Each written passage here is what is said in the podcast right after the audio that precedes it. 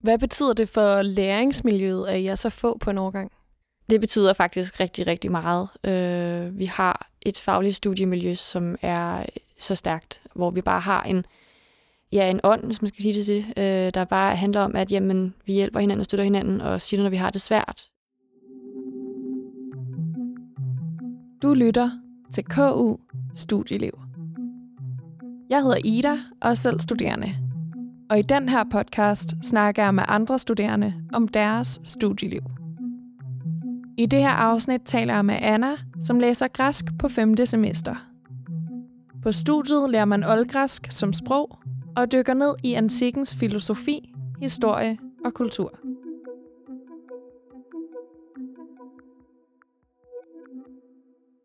Når du møder nye mennesker, og du fortæller dem, at du læser græsk, hvad plejer folk så at sige til det?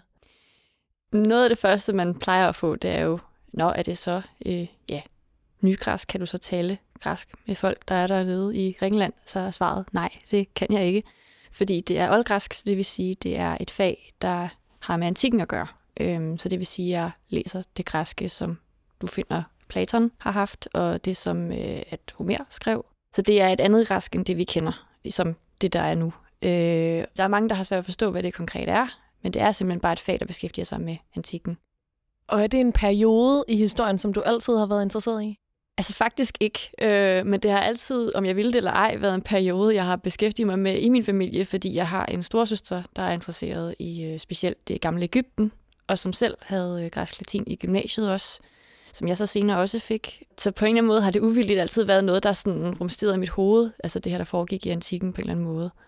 Og så fordi jeg så begyndte at, at få AP, som mange andre gjorde i gymnasiet, og begyndte at forstå, hvad perioden antikken var for noget rigtigt, og hvad sprog kan, øh, og hvor interessant det er at dykke ned i historien bag sprog, så blev jeg også selv øh, interesseret i antikken som periode. Så jeg vil sige, at på en måde har det altid været der, men det, interessen er først blevet vagt inden for de sidste måske fem år, tror jeg. Og hvordan kom du så frem til beslutningen om, at det var det, du skulle læse på uni?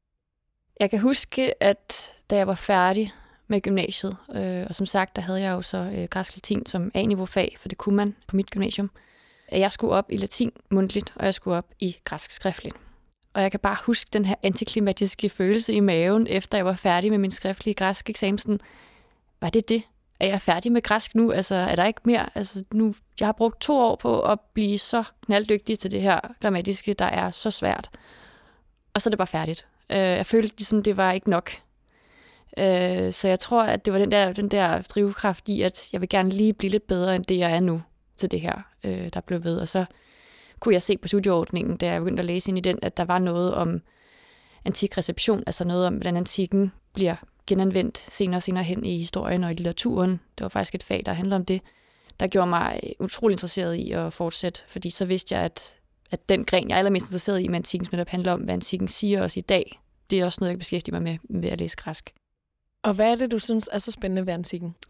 Jamen, det er altså netop det her med at faktisk kigge tilbage for så at skue fremad. Altså at sige, jamen, hvorfor bliver vi ved med at se de her opsætninger af antikke dramaer, for eksempel Ødipus bliver opført hele tiden, eller Antigone, eller et eller andet, øh, eller du ser de her nye øh, genfortolkninger, der er af myter. Og jeg synes, det er rigtig interessant at kigge på, jamen er der noget meget almindeligt ved det antikke, som bliver ved med at bruges og, og at blive betragtet? Og så er det en del af vores kulturarv, øh, på både godt og ondt. Og det synes jeg er rigtig interessant at dykke ned i, øh, og hvad det siger os, om os som mennesker, at vi bliver ved med at bruge de her historier igen.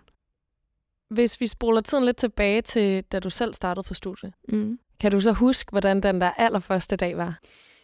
Ja, jeg kan huske, at, øh, at jeg var utrolig spændt, øh, fordi jeg følte, at det her var jo det der nye kapitel i ens øh, liv, der bare starter. Øh, jeg var utrolig også øh, altså nervøs for, om jeg nu havde ramt den rigtige hylde og så videre. Men jeg kan huske, at jeg blev så overvældet over, altså, øh, hvor rar en stemning der var. Altså, hvor, hvor, hvor venlige folk var ved hinanden ude på mit studie. Og der var bare sådan en, øh, en stemning af, at her hjælper vi hinanden. Øh, her støtter vi hinanden. Og vi skæler ikke til, om du er ny, eller om du har gået her i tre år, eller hvad end. Så der er utrolig højt til loftet hos os, synes jeg. Øhm, og det er bare en gave at opleve.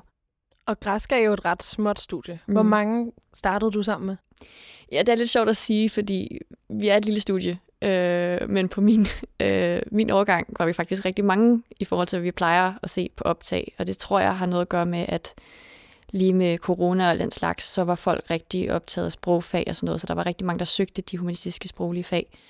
Øh, så vi startede ud med at være, øh, og det skal jeg også lige sige, at på græsk, så følges vi rigtig meget med latin, så øh, vi startede med en fælles studiestart med dem, så vi var henholdsvis cirka 10-15 stykker af hver. Så det vil sige, at vi var samlet set små 30 mennesker i de der introfag og sådan noget, introundervisning og sådan noget. Og igen, det, det er højt sat øh, for os, fordi vi ved også godt, at jo længere du når ind i uddannelsen, specielt første semester, så kommer flere og flere til at falde fra. Øh, så vi har en ret stor frafaldsprocent, så ofte ender man med måske at være på et fag på sin overgang, sådan rigtigt, måske fem stykker øh, okay. omkring der. Så vi er få, øh, meget få. Mm. Hvorfor er der så mange, der falder fra, ved du det? Jamen, jeg tror, det handler om, at, øh, og det er også noget, jeg slår et meget stærkt slag for, når jeg skal forklare, hvad, hvad for et fag det er på universitetet. Det er et sprogfag. Det vil sige, at man skal kunne lide grammatik til en vis grad. Øh, man skal kunne finde ud af at lave en syntaktisk analyse, som det hedder. Altså det vil sige, når du sidder og analyserer, hvordan øh, de forskellige led i en sætning hænger sammen, så hvor er verbet, hvor er subjektet og alle de her ting, øh, eller morfologi, så det vil sige, at vi skal også kigge på, hvordan ordet er bygget op i sig selv. Øh, så hvordan er verbet det i, hvad for en tid står det i tempus, og modus og aspekt og sådan nogle underlige begreber.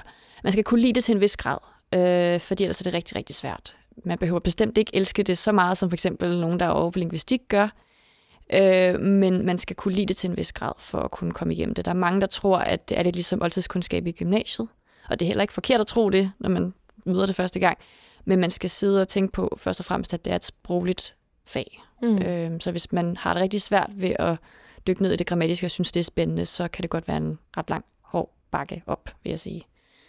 Øhm, så jeg tror, det er det, der er en grund til, at mange måske falder fra øh, for os. Hvor meget fylder sprog versus den her lidt mere historiske? Øhm, altså det plejer at fungere på den måde, at øh, vores semestre er bygget op på den måde, at du har et, øh, hvad hedder det, sådan, ja, et sprogligt fag, og så har du et kontekstmæssigt fag. For det stod på den måde, at øh, du har et fag, der for eksempel hedder retorik, øh, henholdsvis græsk eller romersk retorik, og så har du øh, samtidig med det fag så øh, noget andet, øh, som så kan være arkeologi for eksempel. Så lærer du lidt om, hvordan at, øh, de forskellige kunstneriske perioder var øh, i, i antikken, øh, men du har noget, der hedder arkaisk og klassisk og hellenistisk kunst. Så der er et kon- altså kontekstbaseret fag der.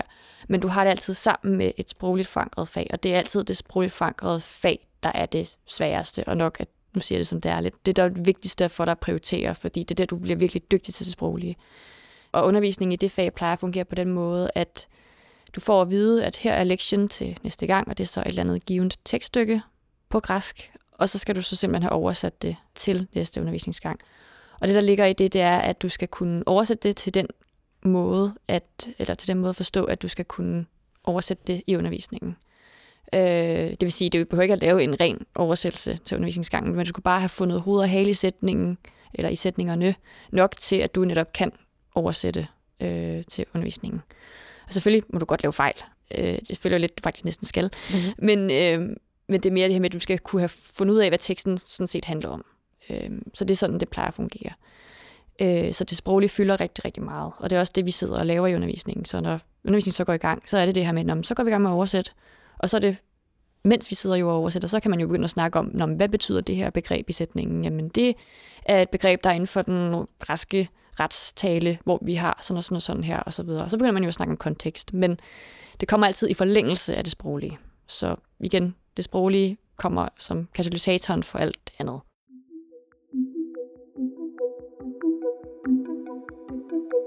Hvad betyder det for læringsmiljøet, at I er så få på en årgang?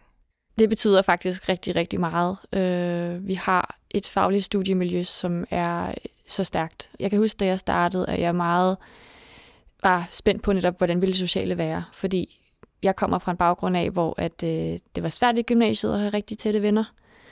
Øh, men jeg har aldrig nogensinde haft så tætte venner, som jeg har nu. Øh, og det er simpelthen takket være det her stærke, stærke studiemiljø, vi har. Hvor vi bare har en, ja, en ånd, hvis man skal sige det til, øh, der bare handler om, at jamen, vi hjælper hinanden og støtter hinanden, og siger, når vi har det svært. Øh, vi kan sagtens sige til hinanden, lige nu er jeg inde i en periode, hvor jeg har det mega svært, og det kan både være måske fagligt eller rent personligt. Og der er ikke nogen, der rynker ved næsen af det, eller noget som helst. Vi sidder og taler sammen og snakker sammen. Og ja, som sagt, jeg har nogle af mine allertætteste venner herude på uni. Øh, og det er sket, fordi vi simpelthen er så åbne over for hinanden og støttende. Og hvad med i forhold til det sociale? Hvilke ting er der, der sådan ikke nødvendigvis er fagligt funderet? Laver I også andre ting sammen? Øhm, jamen altså, vi har jo vores øh, studenterforening, der hedder Frontisterium, som jeg selv er medlem af. Og der organiserer vi selvfølgelig rigtig meget fagligt, øh, men vi begynder også at være bedre til at, at snakke med andre foreninger og faktisk lave tværfaglige ting, og også noget, der ikke nødvendigvis er fagligt funderet. Men filmaftener har vi for eksempel, hvor vi bare sidder og ser en Disney-film, kunne det være, eller noget andet. Øh, vi kan selvfølgelig også mødes til en fredagsbar eller noget andet. Øh, vi har en frokostgruppe øh, med hinanden, som er med alle os, der er associeret på en eller anden måde med Græs Latins. Der er også arkeologer med i den gruppe, for eksempel og hvor vi bare skriver ud, øh, når der er frokost. Vi plejer at have sådan en aftale om, at der er altid en eller anden, der spiser frokost kl. 12. Og så skriver man lige ud i gruppen, hej, jeg spiser frokost, sætter mig ned i mødestedet, er der nogen, der vil komme med? Og det har bare været sådan en ting, vi gør. Så, øh, så vi har sådan nogle små sociale øh, åndehuller i, i løbet af en uge, øh, næsten hver dag, vil jeg sige, hvor vi mødes og snakkes og gør et eller andet. Øh, så vi mødes meget med hinanden, føler jeg, ude på vores fag. Har I studiegrupper, eller er I bare alle sammen lidt sammen om at arbejde sammen. Faktisk er det en meget god beskrivelse af det. Vi er meget lidt sådan, vi bruger hinanden som sparringspartner, vil jeg hellere sige, men faktisk er det lidt en ting, at der skal laves studiegrupper, når man starter, øh, og det gjorde vi også. Og da vi jo ligesom var de der 15 stykker hver øh, i starten, gav det mening, kan man sige, men jo, og jo længere længere uddannelsen giver det mindre og mindre mening, fordi man er så få om de her fag.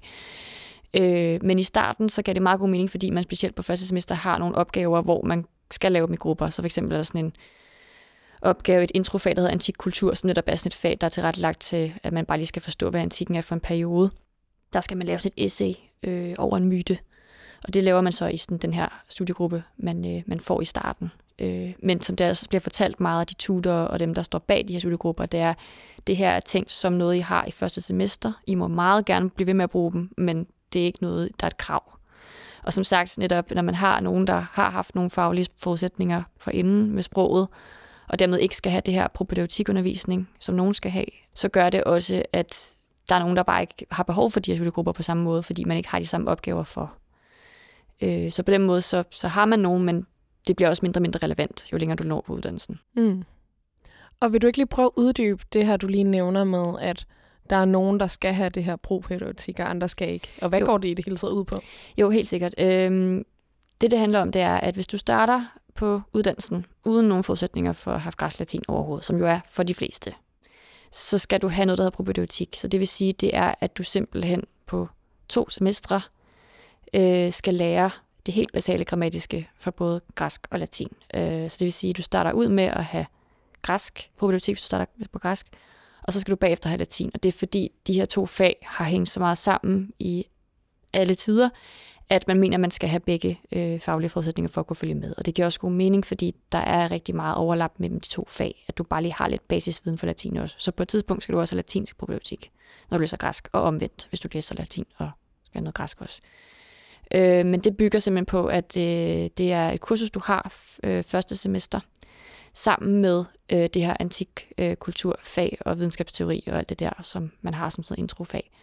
Og det er øh, netop helt basalt sproglig undervisning, men det er ikke så slemt, som det måske kan lyde, hvis nogen tænker, uha, det lyder lidt skræmmende.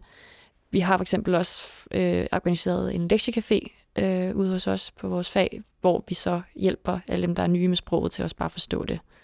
Fordi der er jo nogen, der måske kender alle de her grammatiske begreber på forhånd med, hvad et verbum er og så videre, mens andre måske slet ikke kan finde ud af, hvad et verbum er eller substantiv er. Og det er jo også helt fair at være der øh, i processen. Så, øh, så det er der nogen, der har. Hvis man ikke skal have probiotik, så springer man faktisk øh, de kurser over, og så kommer man videre til at have det, der hedder historisk skrivning som sit første kursus, som jo er et af de her sprogfag, jeg snakkede om tidligere. Øh, det gjorde jeg. Så jeg havde det samtidig med, at jeg havde antik kulturfaget, øh, hvor jeg også havde videnskabsteori og den slags. Jeg kan huske, at jeg også følte, at det var meget skræmmende i sin tid, at man ligesom sprang nogle kurser over, og dermed også vidste, at på et tidspunkt skal jeg faktisk ikke have fag sammen med mine medstuderende, fordi vi bare kommer til at være for skudt i hinandens kurser. Øh, men det er jo netop det her med, når man har så stærkt et studiemiljø, så gør det faktisk ikke så meget, fordi vi ses alligevel hinanden øh, så tit, så der, det er bare rart at vide, at man stadigvæk har dem, og de ikke er forsvundet, efter man ikke har undervisning sammen mere. Mm. Øh, så det er også noget, vi virkelig, virkelig går op i, det det her med, at os, der bliver lidt skubbet til side. Vi får også mulighed for stadigvæk at være en del af studiemiljøet og snakke med hinanden. Fordi vi netop har de her forskydninger, som vi har. Og normalt, hvis man netop ikke laver de her forskydninger, så tager mm. uddannelsen jo fire år. Ja. Øhm, men for dig for eksempel, hvor lang tid ender den så med at tage? Jamen for mig så er det kun en øh, treårig bachelor, og så har jeg så en toårig kandidat, som de andre jo så også har. Så, så det er netop en bachelor, der faktisk er et år længere, hvis du starter uden nogle faglige øh, forudsætninger. Mm. Øhm, så ja, den er fireårig, fordi vi har det her propedeutik-forløb. Øh, forløb. der er også andre fag herude på Uni, der har det, ved jeg. Øhm, men det er noget, man åbenbart mener, der godt kan give noget ekstra SU for, heldigvis.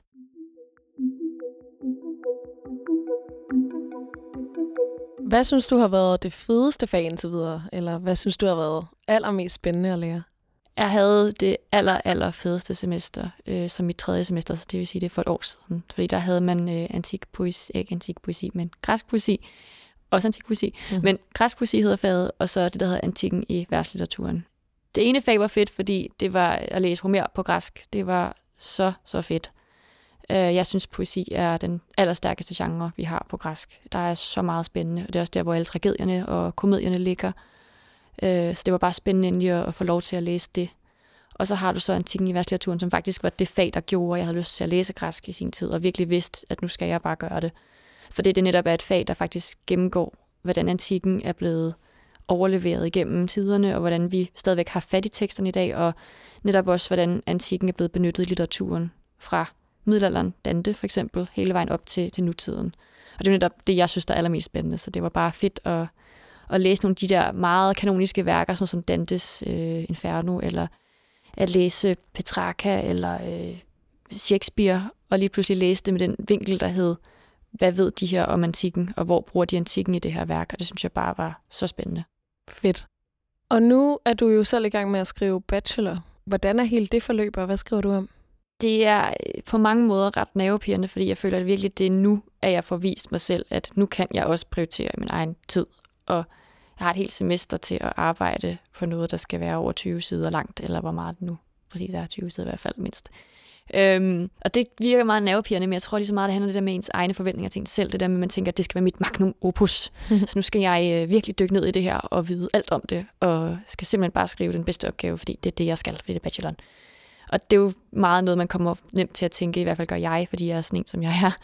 Øh, og der skal jeg også være bedre til at ligesom kunne tage en slapper og sige, ah, i dag så må det godt lige bare også være at få læst en tekst, og så er det det. Jeg behøver ikke at virkelig have tænkt The Grand Masterplan igennem allerede nu.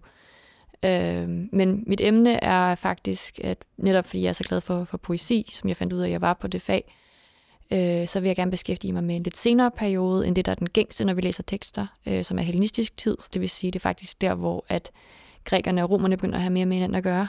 Øh, så det er lidt senere op i tiden.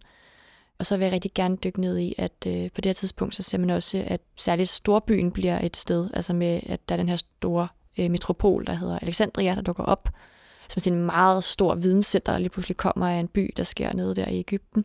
Og det betyder, at man også ser i digtningen, at storbyen lige pludselig er et miljø, der dukker op. Så jeg vil rigtig gerne undersøge, hvordan nogle bestemte karaktertyper i digtningen på en eller anden måde stadigvæk også findes i litteraturen i dag mange gange.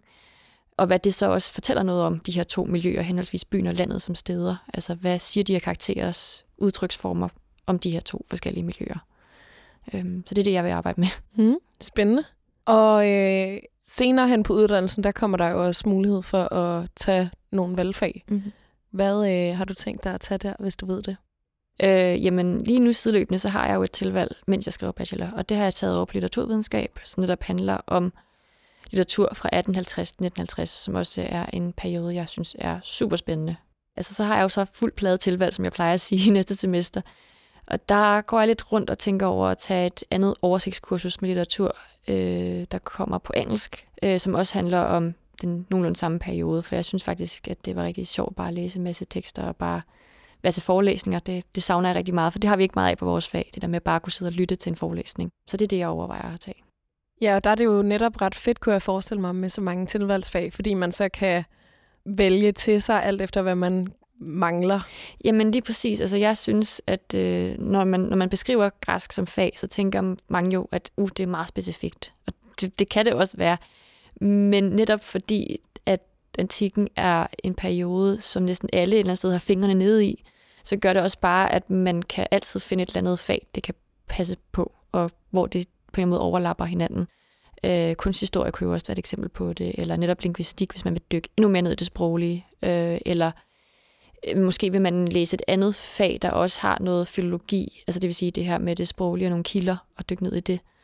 Øh, så der er så mange muligheder, øh, man kan gøre brug af, når man læser sådan et fag. Og hvad med, når man er færdiguddannet? Hvilke muligheder er der så? Ja, der er mange, der selvfølgelig ender med at blive gymnasielærer.